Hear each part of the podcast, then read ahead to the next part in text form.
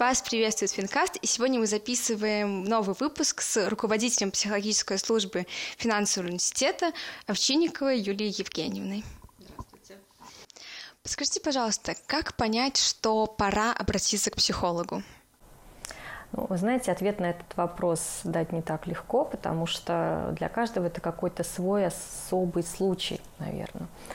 В первую очередь, наверное, стоит обратить внимание на свое эмоциональное состояние и то, насколько легко вам дается справляться с обычными делами. Потому что это первый показатель того, что есть какое-то психологическое неблагополучие. Если то, с чем вы раньше справлялись хорошо, вдруг стало для вас слишком сложным. Ну, например, готовиться к занятиям, ходить в университет в целом. Да? Вот некоторые списывают это на лень, родители говорят, вот это просто ленивый, тебе надо себя заставить.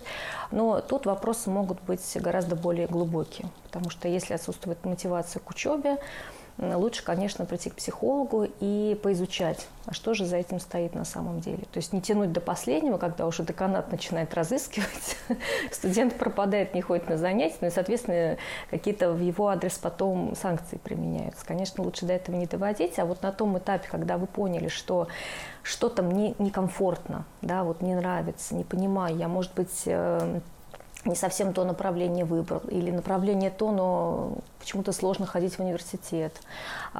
Мне кажется, это уже один из поводов пойти к психологу, и это нормально абсолютно. А второй момент – это могут быть такие ситуации, которые связаны с общением с другими людьми, с родителями, с близкими, это могут быть партнеры, да, и вот когда вы чувствуете, что не получается общение, нормально не складывается, вас не понимают, какие-то конфликты постоянные, тоже повод пойти к психологу. Ну и третий случай, наверное, самый такой уже крайний, когда прям не то, что идти бежать надо, это если есть признаки психосоматические, например, бессонница, или какие-то нарушения пищевого поведения. То есть вот что-то в физиологии уже не так. Надо срочно идти к психологу, и потом, скорее всего, придется еще, может быть, каких-то дополнительных специалистов посещать, чтобы посмотреть, что же происходит с психикой, что происходит с организмом, ну и, соответственным образом, этому процессу способствовать, да, чтобы все закончилось хорошо, чтобы человек ощущал все-таки психологическое благополучие, наслаждался жизнью и, соответственно, мог решать, справляться самостоятельно со своими задачами. Спасибо большое. Поскольку вы сказали про других специалистов, было бы интересно узнать, вот в чем главное отличие психолога от психотерапевта и когда понять, к какому специалисту лучше обращаться. Ну, знаете, опять же, тут вопрос очень интересный, потому что психолог, он, по сути, является тоже психотерапевтом иногда. То есть если он имеет специальное образование, есть так называемая психологическая психотерапия. И в этом случае психолог уже занимается не просто консультированием, а он занимается вот такой достаточно серьезной работой, которая связана с улучшением качества психологического состояния человека. Но есть еще медицинские психотерапевты. Вот эти специалисты имеют медицинское образование, в первую очередь. То есть это, как правило, психиатры, которые потом тоже получают дополнительное образование в области какого-то направления психотерапии.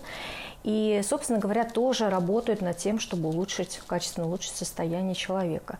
Но отличие, наверное, главное и существенное в том, что психолог не назначает медицинские препараты, а медицинский психотерапевт их назначает. То есть он может, допустим, назначить антидепрессанты на какое-то время и потом параллельно смотреть, что происходит с человеком, и какие-то вот еще дополнительные психотерапевтические приемы тоже применять, использовать. Вот это такое радикальное отличие. А так, в принципе, вот эти направления, которые используют и медицинские психотерапевты, и психологи, психотерапевты, они очень похожи. Спасибо большое за ответ. И еще вот маленький дополнительный вопрос. Вот как понять, к кому лучше обращаться в случае, если можно вот так ответить на этот вопрос? Ну, тут, наверное, тоже надо исходить из симптоматики. То есть если есть какие-то нарушения, которые мешают нормальному функционированию организма, вот в первую очередь связанные с поддержанием такого нормального режима дня. Да, вот невозможно встать утром, а лежу на кровати целыми днями, никуда не могу пойти. И так проходит неделя, бессонница и так далее. Да, вот это уже признаки депрессии. Вот это, скорее всего, повод для того, чтобы обратиться к медицинскому специалисту. Или даже если к нам такие ребята приходят, мы, как правило, их все-таки перенаправляем сначала к медицинскому специалисту, потом уже они могут ходить к нам, потому что там должна быть такая комплексная работа, включающая препараты, конечно. А если есть признаки невротических состояний и различные проблемы, связанные с пищевым поведением, например, человек сознательно отказывается от приема пищи, очень сильно теряет в весе, это вот такие уже признаки анорексии, да, там булимия может быть, это тоже, конечно, вот, как бы к медицине ближе. Хотя всегда вот эти все вопросы, они решаются комплексно в любом случае. То есть тут нужна и очень важна еще, кстати, поддержка родственников. Вот, наверное, самая сложная задача, с которой мы сталкиваемся, это привлечение близких родственников, родителей для того, чтобы они тоже участвовали в помощи. Потому что человек сам по себе, он, конечно, может что-то сделать, как-то из этого состояния выйти, да, ему помогут препараты, допустим.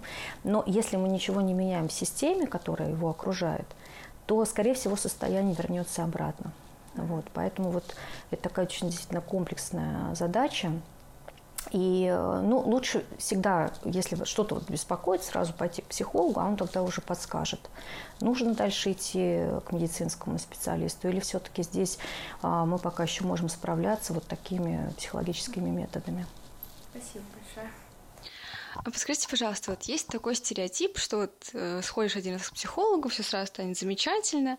Есть ли какие-то определенные вещи, в которых все-таки психолог не может помочь, и нужно как-то самому с этим справиться? Я надеюсь, что все-таки психолог помогает в любом случае. А другое дело, что мы ждем от этого посещения. Как вы говорите, один раз сходил, и все стало замечательно.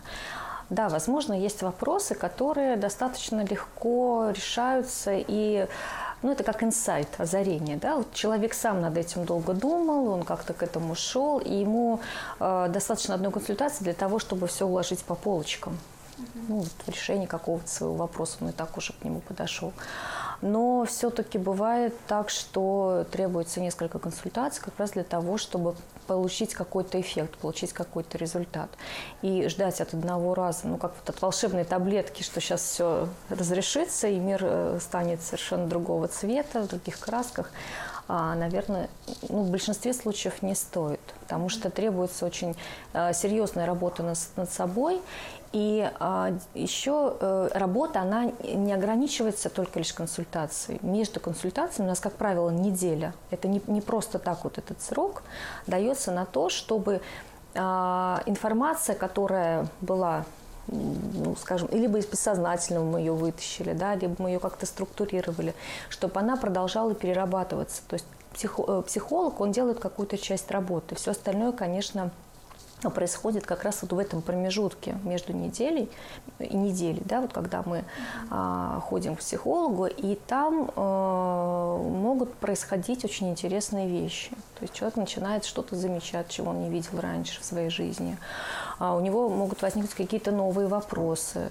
То есть идет процесс, и процесс он достаточно длительный. Главное его запустить и потом уже аккуратно отслеживать, смотреть, какие изменения происходят.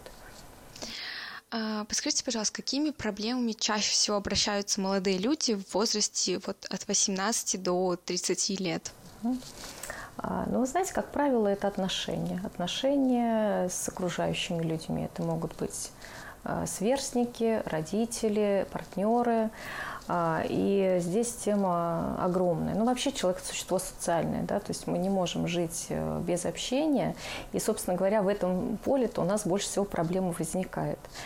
Но помимо этого, это как, наверное, такая вот абсолютно естественная, нормальная тема для обращения к психологу. Наверное, есть еще сейчас актуальная тема – это тревога. Она была тоже, наверное, актуальна всегда, но сейчас обострилась в связи с тем, что мы живем в такое непростое время. И на фоне этой тревоги обостряется еще очень много вопросов, начиная от каких-то, может быть, даже обыденных бытовых вопросов, как мне что-то делать, и заканчивая вопросами смысла жизни, такие вот экзистенциальные проблемы тоже возникают. Поэтому, конечно, спектр вопросов достаточно широкий. И тем не менее, вот я могу сказать, что это все равно работа всегда очень нужна, очень важна, очень полезна. Потому что даже когда человек приходит, говорит, вы знаете, вот мне кажется, что я, наверное, может, и зря пришел, вроде как у меня все нормально. Ну нет, если пришел, значит, что-то беспокоит. Просто сложно об этом сказать. Сложно до конца осознать, что же со мной происходит, да, какие переживания возникают. То есть в любом случае человек что-то тревожит, что-то беспокоит. И, как правило, он не осознает причину этого беспокойства. То есть что же на самом деле за этим стоит. И как только мы осознаем, да, то есть психолог просто помогает, он не решает за человека проблему, он помогает ему найти какой-то свой путь, осознать проблему, ситуацию, и уже вот совместно ищутся какие-то варианты, как можно с этим дальше справляться. Когда человек понимает причину, источник, порой это, знаете, вот какие-то прям вот озарения, да, вот так, неужели это так и есть, неужели это правда. И вот, в общем, из таких озарений состоят психологические консультации. Спасибо большое. А существуют ли какие-то запретные темы в беседе с психологом? По сути, нет. Запретными могут быть только какие-то мысли, которые человек сам себе запрещает, да, и он боится их озвучивать, наверное, так. Единственный, наверное, момент, вот то, что касается запретов, да, вот вы озвучиваете, это могут быть такие намерения, которые связаны с причинением вреда себе или окружающим. Если человек их высказывает, мы на это обращаем особое внимание и начинаем уже думать в русле того, что мы можем сделать в принципе, да, каких еще, может быть, привлечь людей, специалистов для того, чтобы это предотвратить. То есть, по сути, это не то, чтобы запретная тема, это скорее такой опасный момент, на который психолог всегда обращает внимание очень пристально.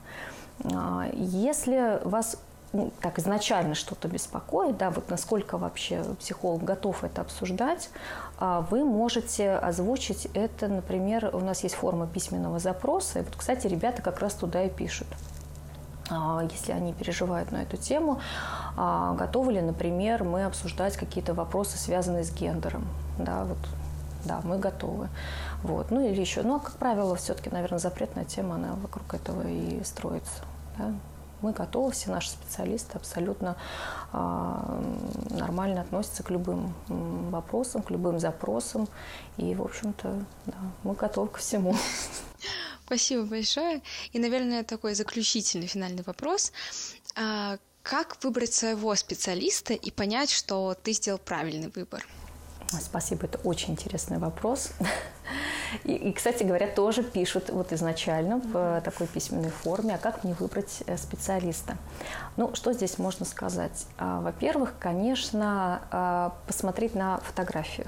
То есть она представлена у нас на сайте, и интуитивно откликнется.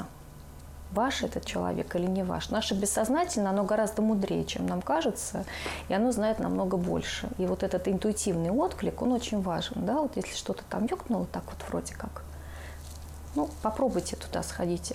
И дальше вы уже почувствуете в процессе беседы, комфортно, некомфортно, то есть насколько вам подходит метод, которым специалист работает. Потому что у нас разные психологи используют разные подходы. Например, у нас на Кибальчиче 2 специалиста работают, они используют EMDR-подход. Это такой очень интересный современный метод работы с травмой. И заключается он в том, что происходит билатеральная стимуляция мозговой активности. Вот, то есть, на самом деле, такой очень интересный, научно доказанный. И с помощью различных приемов человек приходит к состоянию спокойствия, равновесия, собственно говоря, прорабатывает какие-то травматические моменты. Есть подход психодинамический. Он заключается в том, что идет погружение в бессознательное, в прошлый опыт человека, и там тоже вот ищутся какие-то причинно-следственные связи. Есть подход когнитивно-поведенческий, и он в основном заключается в том, что мы на уровне рациональных умозаключений, во-первых, формулируем проблему, находим какие-то иррациональные убеждения, которые человек использует, но, опять же, он это может не осознавать, что он ими пользуется, и что они неэффективны. Это могут быть какие-то родительские запреты, какие-то установки, которые были получены в раннем возрасте, человек ими пользуется до сих пор.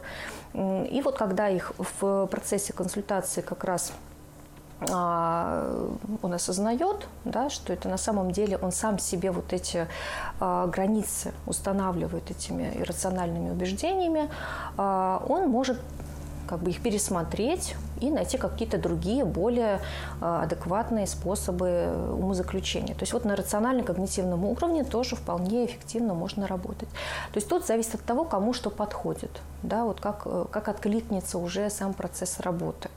А как правило, когда у нас ребята приходят, первый раз обращаются, как правило, у того же специалиста остаются. То есть там уже зависит от того, какой запрос, сколько времени нужно для работы.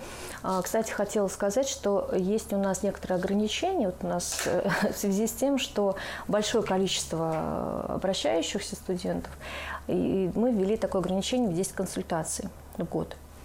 Но в некоторых случаях, если того требует ситуация, мы готовы продолжать вести человека и работать дальше. Есть у нас даже ребята, которые ушли в академический отпуск, но они посещают психолога. Это как раз очень важно для того, чтобы поддерживать связь с университетом, для того, чтобы та проблема, из-за которой они ушли, она все-таки как-то прорабатывалась, чтобы у них был шанс вернуться из академы и уже, с новыми силами приступить к учебе. Поэтому мы так очень стараемся индивидуально подходить, конечно, к каждому случаю. Но есть ситуации, когда человеку требуется просто одна консультация, он приходит для того, чтобы, хочется что-то прояснить, он для себя прояснил, ушел. Потом может через месяц вернуться, потому что у него возник еще какой-то вопрос. Такой формат тоже вполне возможен. Спасибо вам большое, вообще, что согласились принять участие в нашем подкасте. За ваши развернутые ответы нам было очень интересно узнать на них. Ответы. Спасибо вам за интерес к нашей службе. Спасибо большое.